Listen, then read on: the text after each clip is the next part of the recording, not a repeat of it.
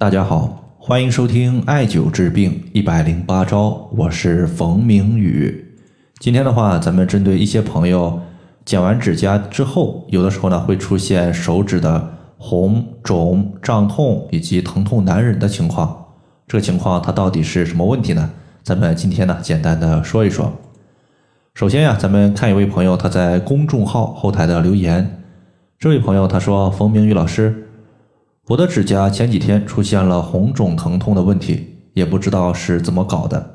后来我一个朋友说是甲沟炎，请问老师，甲沟炎直接艾灸有效吗？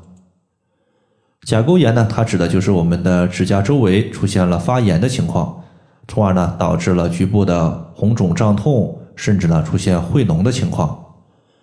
常见的导致甲沟炎的原因可以有三个，第一个呢。就是指甲它弯曲生长向下，直接长到了我们皮肤的肉里，出现了发炎的情况，从而导致甲沟炎。第二个呢，就是我们有的时候指甲边缘它长了一些倒刺儿，倒刺儿你一拔，拔的时候可能不注意干净，出现了一些炎症，也容易导致甲沟炎。最后一种情况呢，就是错误的剪指甲的方式，比如说你修剪指甲的时候。局部的指甲剪得比较尖锐，一不小心把我们的皮肤给刺破了，也有可能呢会导致甲沟炎的情况。它属于是在不经意间破坏了我们皮肤的正常的屏障。大概呢在上星期的时候，我的手上其实也出现了一次甲沟炎的情况，有两个指头都出现了红肿的问题。我的问题呢主要是当时呢我拔倒刺儿所导致的一个局部出现了红肿和疼痛问题。第二天呢，我的局部用手挤了之后，就出现了一些会脓的现象。其实呢，我的处理和解决方法呢也是非常简单的。下面的话，我说一下我的处理方法，可以供大家参考。第一步呢，我们就是先在它的一个红肿的疼痛部位用碘伏消毒，然后的话，你用一次性的血糖针或者是三棱针都可以，针对红肿疼痛的部位点刺个三五下。然后的话，用另一只手把局部的血液挤出个三五滴就可以了。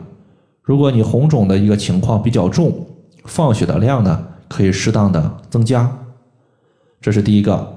第二个呢，就是我们艾灸局部患处二十到三十分钟左右，尽量的话用艾条点燃后熏的方式进行艾灸，不要用那些没有艾烟的方式，不太合适。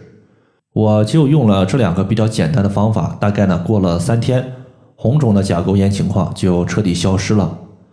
那么在这里的话，我就提示一个情况：如果大家在家里边没有这个血糖针怎么办呢？用我们普通的缝衣针可不可以代替？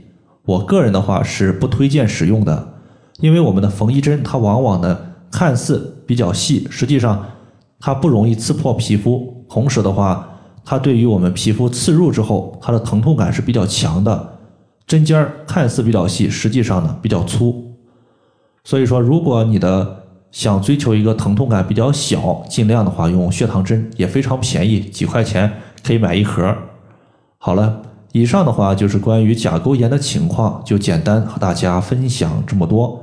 如果大家还有所不明白的，可以关注我的公众账号“冯明宇艾灸”，姓冯的冯，名字的名，下雨的雨。感谢大家的收听，我们下期节目再见。